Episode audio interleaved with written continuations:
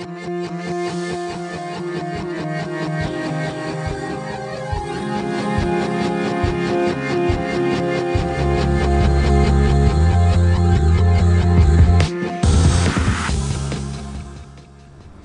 my name is Garen Gardner. I'm the Technical Marketing Manager for Autodesk Inventor. Today is March 25th, Tuesday, March 25th, and this is episode number 22. So last month we covered a little we covered some of the frame generator capabilities in Autodesk Inventor. This month we're going to talk a little bit about some of the extended design capabilities found in Inventor. So you've probably heard a little bit about digital prototyping, some of the things that we're able to do through our digital prototype. And some of you may or may not be aware of some of the advanced capabilities found in Inventor. Today we're going to talk a little bit about the, the um, shaft generator, the belt generator, and also bolted connection. So with this, we're going to jump into one of our models. This is uh, a, model from HTC. They're a Swedish-based uh, company that designs floor polishers, anything from a small handheld or a, a small push polisher to a big machine that has three, uh, three big polishers on the front of it and uh, we're going to go through some of the, the things that they were able to do with their floor polisher. So we'll start off by taking a look at the shaft generator. So I am using Inventor 2009. It may be a little bit different. The UI, the UI may be a, a, a little different from 2008, but a lot of the capabilities is the same between 2008 and 2009 with what I'm going to show today. So in this case, you'll notice that I have an arm in here, and we want to be able to place a shaft that's going to connect the arm with uh, with this whole mechanism. So we're going to go over to our design accelerator. So you'll notice over here, in fact, let's turn off our turn on our text so we can see a little bit more what's going on here. And I'm going to go from our assembly panel over to our design accelerators. Now in here there are a lot of tools in the design accelerators that you may or may not be aware of. One of which is the shaft generator. We're going to come into the, the shaft generator and this will allow us to create cylindrical shafts with different uh, sections or different profiles along it. So one of the first things that we want to do is we want to create a shaft that's going to go through the entire thing. Although you'll notice that it saved the last shaft that I created, which I don't necessarily want. So we'll just back out of that. And then let's come in here and take a look at some of the different profiles that we can create. So we can create just a cylindrical object. We can also come in and create a polygon. So we'll create a polygon and we want to start off with having a polygon, a wrench end, that we can we can fasten into an arm so that it's going to lock in place. We don't have to worry about any type of set screw or uh, a, a keyway or anything like that. So you'll notice we can do a polygon and then in here let's also position this where we want it to be.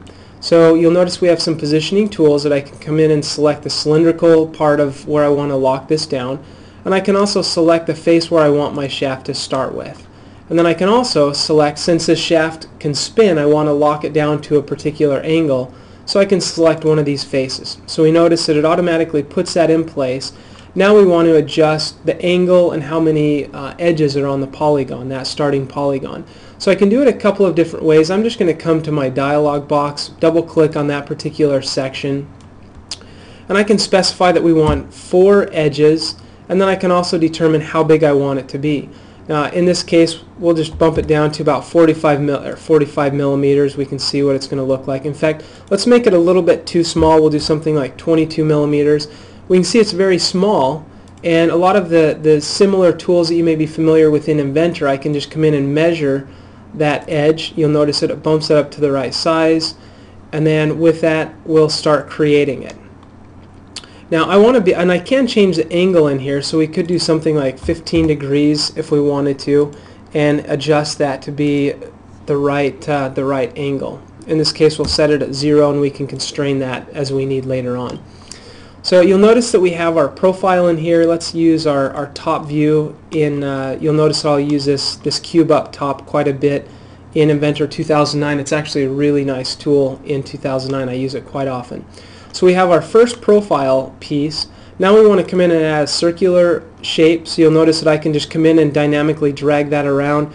Well, we want to drag it through to that, uh, that plane bearing. And then I want to change the diameter. So we'll tell it that the diameter is 70 millimeters and we also, the length we'll leave at 32 millimeters. Once I have that, I'm going to add one more cylindrical shape. In this case, you'll notice that I can come into my graphics window actually double click on an arrow and change the diameter there. So you can do it from the dialog box or the, uh, the, the graphics window as well. And then I'm just going to drag this over to be about 200 millimeters in length. And then this is an interesting part. Now we're, we're basically, we've created, we have a symmetrical shaft that the polygon at the, the beginning and then the, the cylinder are going to be the same size on the right side as they're going to be on the left side. So I can just come in and grab that cylinder that's 70 millimeters in diameter and 32 millimeters long, tell it we want another cylinder, and it copies the, the first one. So I can just drag this down below my, uh, my last profile, and then we can tell it we want a new polygon and drag it down as well. So pretty quickly I've been able to come in and create a shaft that's about the size that I want. We can see how it looks in here, and you can imagine if you were to try to do this with a bunch of constraints and extrudes and, and everything, it would take a little bit more time. Now this is one of those tools that, you know, the first time you use it may be a little bit slower than if you were to go in and, and actually constrain and, and create the sketches that you're familiar with. But once you get familiar with this tool, you can create things very quickly. And it's all based on a standard UI. So if somebody else edits a shaft, they know exactly what it's going to look like. Now the next thing that we want to do is add some additional tools in here. So we'll go back up to the top view and I want to have some retaining clips in here so that it doesn't slide out of place. So let's go to the first cylinder over here on the left side. You'll notice I can hit the drop down and I can add a retaining ring. Now the interesting thing about the retaining ring is I can specify the type of retaining ring and it gets the size and all of that information right from that standard retaining ring. We'll come over to the other side and we'll add a retaining ring as well. And then the nice thing about this is we have the ability, in this case it's putting it on the left side, so we can tell it that we want it to be on the right side. And I actually just selected the, the uh, content center, so it's going to go out and allow me to choose a different retaining clip, which I didn't want. We want to tell it to go from the, the right side instead of the left side. So it's very it's it's a very smart tool to allow you to switch between sides. And then with that, just to give you an idea some of the things that we can do, if I go to one of these regular cylinders, you'll notice that we can add chamfers and fillets on either side, uh, a lock nut, threads, plain keyways. You also, depending on what the other side has uh, next to it, in this case we can see that it's asking us if we want to put some reliefs in here based on different standards. So it's very smart with content on one side or the other, what's available, what the edges look like, and what type of secondary operations you can add to those. Now once we have most of the shaft in place, that arm that you saw a little bit earlier, that dark blue piece, needs to clamp onto this shaft. So what we want to do is give ourselves a, a wrench end that, that we can clamp onto. So let's go to that cylinder, we'll just hit the drop down, tell it to add a wrench, and then in this case we can specify that that wrench is going to be located in the center, and then we can also tell it how big we want this wrench to be and what angle, we'll just rotate it up 90 degrees. So pretty quickly I'm able to go in and, and build up a shaft. Now one of the really interesting things with this is I can also go into calculations and I can start calculating this. So maybe I don't want to run some analysis on this part right now. Maybe I want to do some quick what-if scenarios. So you can come in and put various supports, various loads, different types of materials, and then you can get a graph that'll give you various information from the shaft. So it's a great way to do some concept mock-up, figure out what your shaft is going to look like, what you need it to do, grab some, some quick calculations off of it, and then finish the shaft. So we're pleased with the shaft. Let's move forward. And you'll see that this was pretty easy for us to create this shaft. And there was a lot of intelligence built in. It had the retaining clip information, the, the box wrench, the, the polygons, and then if you wanted to have some type of hole or some type of bore through this, you also have the ability to do that. So it's a, a nice tool. In fact, if we want to look at this, let's just take a look at this in isolation mode. And Imagine if you had to do that all manually with different uh, different profiles. It wouldn't be difficult, but it would take a lot more work and uh, and take a little bit longer. And you'd have to go out, put the retaining clip in there, figure out what the size of the retaining clip is, or go to the engineer's handbook to get that information. So with that, let's move on to the next piece. The next one that we want to talk about is the bolted connection. Now the bolted connection has been around for a while. And um, there's some, some really nice things in here that you may or may not be aware of. The first thing that we're going to do is I typically use the same, the same types of fasteners over and over. So I have a fastener that I'm going to load in in just a second, but with a bolted connection, you have a couple of different placement types. You can do linear, concentric, on a point, or by a hole. These holes that I'm using are actually created by the hole feature, so I'm going to use the hole, the, the hole feature, tell it the hole that I'm going to use, and then I can tell it the from face and the to, the to face. Now the nice thing about this is it's going to take a look at my model. It knows that I have the hole that is in the front face, but the back face doesn't have a hole. So it knows that it automatically needs to add that hole, and you can see here that it's showing me that it's going to add a new hole. So it's smart enough to know if there's a hole, if there's not, if it needs to add one, and the type of hole that it needs to add.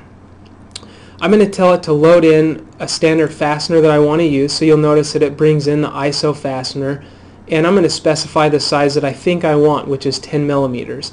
I can see here that it gives me a preview. It's showing me the, the hole that it's going to put in here, 11 millimeter ISO drill hole. But I'm, i may want to make sure this is going to be strong enough. So I can go over to the calculations page. I'm going to come in and specify my, my, um, my tangent force. We'll put it at 1,000 newtons. And I'm going to calculate this at 10 millimeters and I can see that it comes back with a violation that we need to reduce the stress or change the fastener that I'm going to use, the size of the fastener, um, the quantity of fasteners, things like that. So in this case, we're going to bump it from a 10 millimeter to a 12 millimeter. Rerun the calculation, you'll notice that it comes back that it's going to work. So again, this is saving us time that we don't have to go to the engineer's handbook, figure out which fastener we want to use, or you know maybe we don't even go to the engineer's handbook. We just make it larger than we think that it needs to be. This is a great way for you to figure out what's going to work and what's not going to work. So with this, we'll go back to our design, and I'm going to tell it to create, uh, to follow my pattern, because that's actually one hole that's patterned four times. I can tell it to follow the pattern, and then have it create all of those fasteners. So, you know, something that would take me a little bit of time to place each washer, each, fa each fastener, being able to validate the size, was, was done very quickly. Now I'm going to undo that and show you something new in Inventor 2009. I'm just going to go over to the regular Content Center library. And let's go to a washer. So let's say that we want to populate washers on these holes. And I'm just going to go to a spring washer. We'll grab one of these. Now you'll notice that I can roll over some of these edges and it'll automatically change the size of the washer that I'm using. But what if I have these multiple holes and I want to be able to have this, this washer go to each of these holes? Let's go back, uh, back in there and grab that washer. And I'm going to come over this hole. You'll notice that it'll automatically size itself to the hole. Or if I went to you know, one of these other edges, it would size it. It's a little bit too big, but we'll come back at resizes. So it's very smart when we're moving it around.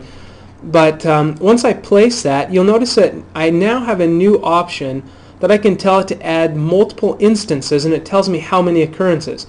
Now this isn't based on a pattern. This looks at a face and sees how many holes that are the same size that it can populate with this feature. So this is similar to some of the add-ons that you may have used in the past. It simply allows you to, to pick a hole, it finds all the like holes on that face, and then it can populate all of those holes. So you'll notice that it grabs each of the holes, and we'll apply that. Now, one of the things that we heard a lot of feedback on is, you know, it may be that we add we may add washers uh, washers first, and then we want to come back and add some fasteners. So we're going to come into our bolts. We'll just do a socket head cap screw. And here, you know, in the past, I needed to get I needed to select the hole, but then it would put the fastener interfering with the washer. So now I can actually select the cylindrical hole that I want and then the face that I want it to go on which is a washer so it's a two-step operation. And I can also tell it to get all the occurrences. You'll notice that it's picking all four of those and the way I can go so this is a, a nice nice way to set this up if for whatever reason bolted connection isn't going to work for you or you want to you want to use different configurations you can easily come in with some of the new capabilities in Inventor 2009 and do similar, uh, similar capabilities with things from Content Center. So the final thing that we'll cover through design accelerators is the belt generator. And you know, I'm sure many of you create belts. This, this is probably one of those things that you don't create a lot of belts. So when you do create a belt, it takes a lot of time. You know, typically you want to create a belt that's a standard belt length so it's something you can go down to the store, pick up a belt, or order one, but it doesn't have to be custom made. So we want to create some type of belt that's going to fit in here. It's going to be a standard belt, And what we can do is go over to the Design Accelerator, and you'll notice a number of the, the accelerators we have in here. We have two types. We have uh, we have design accelerators that create geometry, and then we have calculators that allow us to run various calculations. So we have the bolted connection, the shaft generator, spur gear. We have a number of different types of gears, bearings, springs, different belts. So we have V-belts, we have chains, and we have uh, synchronous belts, which is what we're going to use. And then we also have things like O-rings and pins. And then on the calculator side, you have various weld calculators, um, various uh, joint calculators, some of the tolerance analysis, beam and column calculators. So there are a number of things you can come in and get great information from. Well, the, the belt that we're going to create, I'm actually going to come in here and specify that we want to create a belt. And I'm going to determine the plane that we're going to start on. And then let's get rid of a lot of these pulleys in here so we can see this built up from scratch. Uh, we're going to start off with a couple of belts and I can just drag these around. You'll notice that um, if we come in, I have a couple of different ways that we can set up these pulleys so that I can just dynamically move them around, figure out where I want them to be, and as I, I, can see that I have a center line that's showing me the overall length of the belt, but it's showing it in red telling me that it's not a standard belt. This is something that I'd have to go and purchase. So the first thing that we want to do is come in and start locking some of this geometry down. So I'm just going to select a couple of cylinders here to lock down my geometry. So we'll take the, the first and the second pulley there, which we only have the two so far, and we have, we have it started in place. So one thing that I could do is come in and determine how big I want each of these pulleys to be. In this case, we want this pulley to have 18 teeth. So in fact, I can just dynamically grab and drag that down this one we want it to be about 20 teeth, so we'll drag it up a little bit. You can see I can dynamically drag it up and down. And we want to add a new, uh, a new pulley. So we're just going to come in and add a new pulley. Now one of the unique things about this is I don't have to create all of this geometry. This is all from a standard pulley, uh, pulley setup that it's looking for, for standard geometry. I can come in and specify where the pulley is going to be located and you can see it puts it in place. Now we may, we may need to come in and change the order of some of these things. So you'll notice I can move these around. So we need to add two more pulleys. I'm just going to come in and add two more and then we'll figure out where we want these to be. So we'll drag them around a little bit, kind of figure out the placement and then I'm going to drag each of these up above the other. And I can see as I pick on them, I can see which belt belongs where. And um, looks like we have belt 1, belt 2. We'll go, actually we want to go from belt 1, there we go, reverse the direction there so we can reverse the order and I can see what's going on here. Now I probably want to take this belt that, came out to came out to the right side a little bit and shift it around.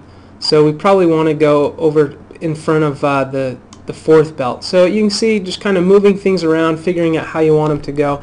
Now the alternative to this is you manually place the geometry, you have to create a sketch, and then if something changes you have to go in and re-update the sketch and it's a little bit painful. Well once I've, I've got this in, in position, now I want to lock it down to the right geometry. So I'm just going to select each of these and tell it to snap to the geometry that's in place. So you can see it's all locked down. But the problem is, is this is not a standard belt. Plus, as the belt is going to, it's going to stretch a little bit as it's being used, we want to be able to have a tensioning pulley in here. So a couple things we'll do. Let's just make each of these pulleys a little bit smaller. We'll set them all to about 18 millimeters or 18 teeth. And then we're going to add a new pulley, which is going to be a tensioning pulley. So we'll specify that we're going to use a pulley in here we're going to put it between pulley 3 and 4 so we can just drag it up. And we can position it around where the tensioner is going to be. So you'll notice as we spin this around a little bit that um, for one we want this to be a little bit smaller. And right now this the standard belt length or belt the pulley diameter is for 18 teeth and we want to be able to have one smaller. So we may have to manufacture one of these. So I can override and create a custom pulley You'll notice it's a little smaller. I can reverse the direction. And then I want this to be a tensioner. So I have a couple of different ways I can have it be a directional, so it can basically slide in a linear fashion, or a rotational tensioner. We're going to do a linear tensioner. I can specify a plane or an edge or a face, lock it in place. So now I have a green center line showing me that this is a standard belt. So I, I can go and purchase this belt. It's not a, a custom belt. And really in not much time we were able to come in, place all the pulleys. We were also able to figure out what the path was going to look like, move things around. And then I also can come in and do various calculations similar to what you saw with the, uh, the fasteners that I can put in a power or, you know, depending on what I'm trying to solve. I can also have it adjust the width of my, my belt so it can help me figure out what the optimize my design that the belt is going to be strong enough for the, the types of, of torque or forces I have on this. So once once complete, a couple things that we've added in 2009, you can now adjust this to be a timing belt and then you can also have it be a detailed belt so it's going to show all the teeth. It's going to create a tooth and then pattern it all the way around so you can see what it looks like in a little bit more detailed fashion. Now typically this is something that probably isn't necessary to have all that detail and it takes a little bit longer to create. So we're just going to have it be a plain belt so we can see the, the path where it follows. We can get the overall length of it. We can see it added all the pulleys and all that information. So for this for the most part now with the design accelerators, you're able to see how we created a shaft. We are able to, to see some of the calculations on it. We are able to create the fasteners. And then we're able to do something like create a belt from scratch. So give you an idea of some of the power in Design Accelerator. This is in Inventor. So you don't have to have Inventor Professional. This is all just regular core Inventor functionality and this is all found in Inventor 2008. The, the interface may be a little bit different in 2009, offer some additional options.